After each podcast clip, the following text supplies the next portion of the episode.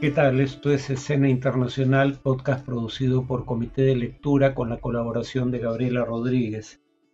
En cuanto a las noticias, eh, comenzamos con eh, la escalada reciente en el conflicto aún no resuelto entre Armenia y Azerbaiyán por el enclave de Nagorno-Karabaj. Vamos a hablar más de este tema en la sección de análisis, pero digamos, eh, si bien hubo un cese al fuego acordado con mediación rusa, eh, este no ha funcionado y eh, ya van más de 150 muertes reportadas, más o menos en cantidades similares en ambos bandos.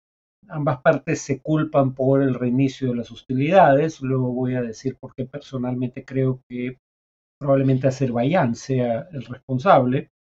Eh, en el caso de Armenia dice que recibió ataques en localidades de la frontera común como Yermuk, Goriz y Kapan y que solo se limitó a responder a las agresiones azeríes. En el caso de Azerbaiyán dice que más bien fue el plantado de minas y disparos desde el lado armenio el que ocasionó este enfrentamiento. Son los mayores enfrentamientos de la guerra que ambos países libraron en 2020, no hace mucho, eh, que dejó más de 6.500 víctimas mortales y en las que Azerbaiyán recuperó parte del enclave de Nagorno-Karabaj. Este enfrentamiento se da, y vamos a mencionar esto de nuevo en la sección de análisis, dos semanas después de que los jefes de gobierno de ambos países se reunieran en Bruselas eh, con el presidente del Consejo Europeo para negociar un tratado de paz.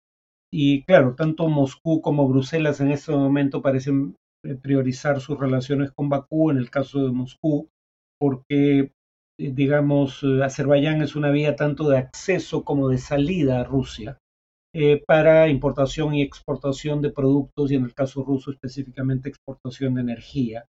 Y además es una fuente de exportación de gas a la Unión Europea. En cuanto a Venezuela, este país o su gobierno aceptó ser garante en las negociaciones entre el gobierno colombiano y el Ejército de Liberación Nacional, grupo irregular armado, que actúa en Colombia. Esto fue a pedido expreso del presidente colombiano eh, Gustavo Petro. Nicolás Maduro confirmó que aceptaba el rol de mediador. No es una petición intempestiva, llevaban semanas aparentemente conversando en torno al tema y la justificación que se brinde es que el Ejército de Liberación Nacional primero opera en la zona fronteriza entre ambos países y en segundo lugar su dirigencia tiene relaciones relativamente eh, cordiales con el régimen venezolano. Eh, no es la primera vez de cualquier modo que Venezuela asume el papel de eh, negociador o facilitador en las negociaciones entre Colombia y un grupo irregular armado. Ya lo había hecho con las FARC y como en aquella ocasión las negociaciones se darán en La Habana, Cuba. Finalmente hay una nueva sospechosa detenida eh, por el atentado contra la expresidenta y actual vicepresidenta de la Argentina, Cristina Fernández de Kirchner. Su nombre es Agustina García. Sería, como digo, la tercera persona detenida en conexión con el intento de magnicidio eh, las dos primeras son Fernando Sabaj Montiel, el presunto autor del intento fallido de magnicidio, y su pareja Brenda Uliarte. La nueva detenida, Agustina García, lo fue luego de que información en el, encontrado en el celular de Uliarte indicaba que tenían una relación amistosa y que García habría sido parte de la organización criminal que planificó el atentado. Eh, digamos, eh, habrían mantenido contacto antes y después de los hechos y García habría ayudado a Uliarte a escapar del lugar.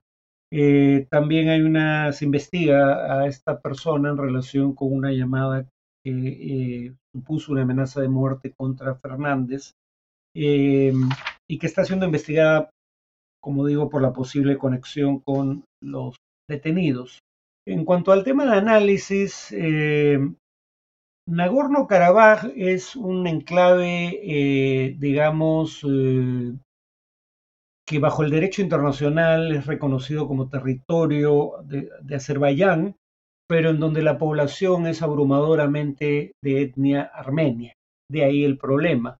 Son estados vecinos, Azerbaiyán y Armenia, Armenia reivindica Nagorno-Karabaj por la identidad de la población que predomina en ese enclave.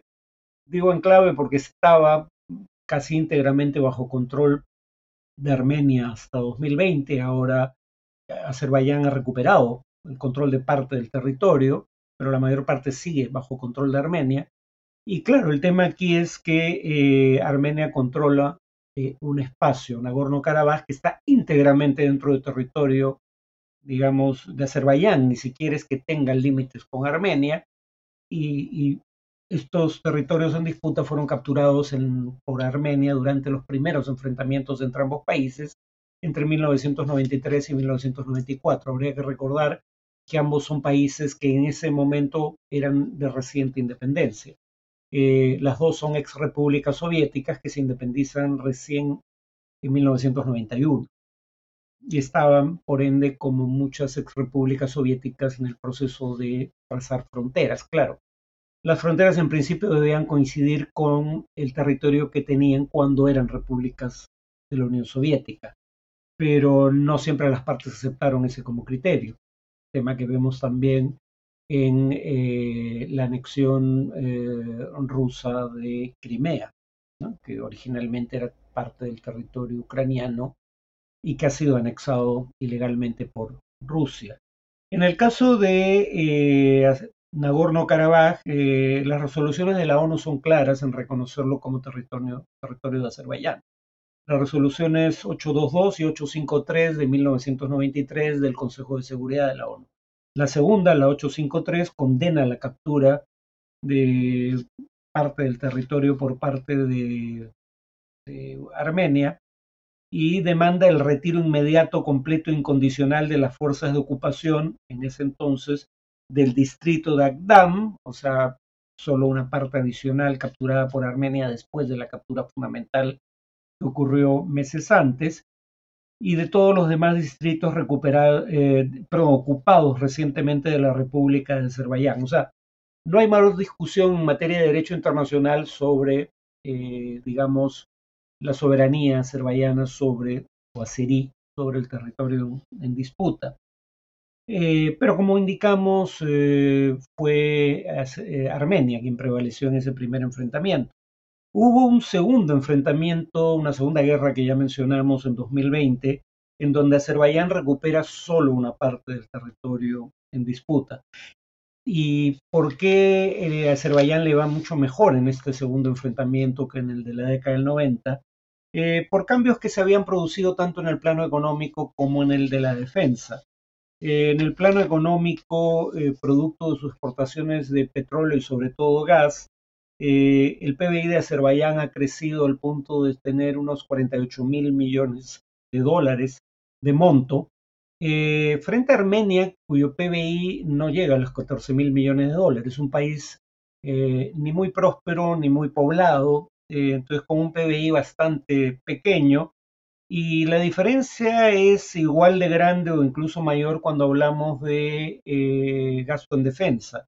Em, en el año 2000, el gasto de defensa sería, según CIPRI, el eh, Instituto de Estocolmo para las Relaciones Internacionales, eh, el gasto de defensa sería, digo, en 2000 era de 196 millones de dólares, pero había crecido hasta 1.854 millones de dólares en el 2019, o sea, se había multiplicado casi por 10.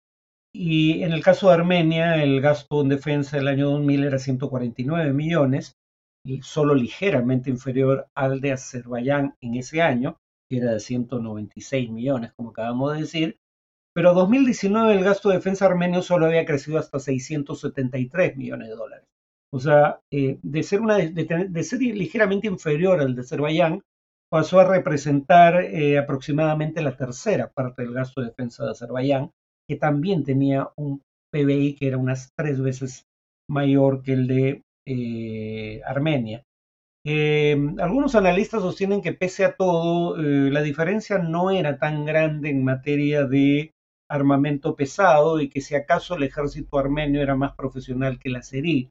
Pero algunos cambios tecnológicos parecen explicar el mejor desempeño de Azerbaiyán eh, en 2020. Para empezar, el armamento ruso probó ya entonces, en 2020, algunas de las falencias que estamos viendo ahora en la guerra de Ucrania.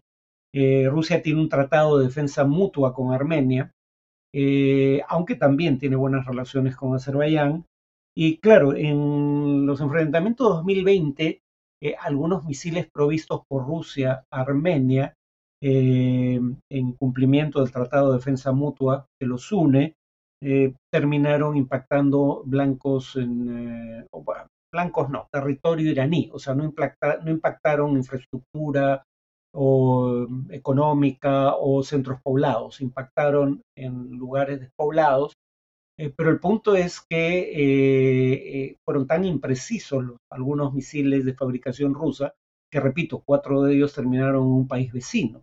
mientras que Azerbaiyán hizo, para, digamos, una gran diferencia en el plano militar, eh, gracias a eh, la posesión que adquirió desde los conflictos de los noventas, sobre todo de drones. Por un lado, drones israelíes como el Harop, que, son, que es un dron kamikaze, ¿no? cargado de explosivos y que estalla al impactar un blanco. Eh, pero sobre todo hicieron una diferencia los dos drones turcos TB2, que ubican y destruyen un blanco blindado habían destruido cientos de blancos blindados en Siria, en la guerra civil en ese país, y además eh, pueden cargar una eh, cámara con la cual registran el momento del impacto para que no quede duda de que el mismo ocurrió. Eh, claro, estos drones son vulnerables a las defensas antiaéreas de una gran potencia como Estados Unidos, tal vez pero estados tan pequeños y relativamente débiles como Armenia y Azerbaiyán no cuentan con ese tipo de defensas antiaéreas. Entonces, Armenia básicamente fue un país eh, a merced de Azerbaiyán cuando se trató de estos ataques con drones que destruyeron gran proporción de la artillería, los blindados y la defensa aérea eh, armenia. Ahora, eh, la pregunta es por qué Azerbaiyán habría eh, iniciado desde mi punto de vista estas hostilidades, porque no es plausible pensar que Armenia fuera quien eh, las eh, inició. Em, básicamente por un par de razones. bueno, en primer lugar, como ya dijimos, Azerbaiyán prevaleció en el conflicto 2020 y la diferencia militar en favor de Azerbaiyán, que no existía durante los enfrentamientos de los noventas, se mantiene al día de hoy. O sea, en otras palabras, es difícil creer que la parte más débil militarmente sea la que haya provocado una confrontación en la que muy probablemente habría de ser derrotado. Además, esto ocurre poco después de que se llevaron a cabo negociaciones entre las partes con mediación de la Unión Europea para llegar a un tratado de paz, pero no se llegó a un acuerdo aún eh, porque mientras eh, Armenia estaría dispuesto a aceptar la soberanía eh, bueno, no queda del todo claro porque no hay un documento aún firmado, pero en principio parecería que Armenia estaría dispuesto a aceptar la soberanía azerí sobre el enclave de Nagorno-Karabaj, siempre y cuando Azerbaiyán eh, dé garantías para la población armenia, cristiana mayoritariamente, cristiana ortodoxa, a diferencia de Azerbaiyán, que es un país mayoritariamente musulmán. Eh, Azerbaiyán pretende que el reconocimiento de su soberanía sea incondicional. Eh, y entonces, eh, claro, la parte más fuerte estaría aprovechando eh, su superioridad militar para intentar lograr en el campo de batalla lo que aún no logra en la mesa de negociaciones. O sea, en otras palabras, estaría tratando de prevalecer en la negociación a través de su fortaleza en el plano militar. Pero además hay dos razones por las cuales eh, uno, eh, no hay un cese al fuego pese a que lo han solicitado tanto Estados Unidos como la Unión Europea y Rusia. Eh, y dos, Azerbaiyán parece ser quien lleva a cabo estas acciones. En primer lugar, no parece una mera coincidencia que estos enfrentamientos se produzcan casi simultáneamente con la derrota que acaba de sufrir Rusia en el conflicto en Ucrania. O sea, Rusia estaría, bajo el cálculo azerí, demasiado preocupado por su derrota reciente en Ucrania en, donde ha sido expulsado de casi la integridad de la provincia ucraniana de eh, Kharkiv, habiendo perdido miles de kilómetros cuadrados, la cantidad todavía no está claramente establecida, pero podrían ser unos 6.000 kilómetros cuadrados perdidos a manos de tropas ucranianas, y que en ese contexto Azerbaiyán cree que Rusia, que es aliado militar de Armenia, su rival en este conflicto, no estaría ni en condiciones ni interesado en intervenir de manera decisiva. Pero en segundo lugar, el ministro de Energía sería había declarado días antes de que producto del acuerdo que mencionamos eh, en la nota inicial de este podcast entre la Unión Europea y Azerbaiyán, las exportaciones de gas a series a Europa se incrementarían en un 30% en lo que queda del año. Eh, y entonces en este contexto Europa tampoco tendría un interés en presionar a Azerbaiyán para llegar a un cese al fuego eh, y eh, intercambiar las hostilidades por una negociación de paz. Entonces, digamos, es probable que los enfrentamientos continúen cuando menos unos días más.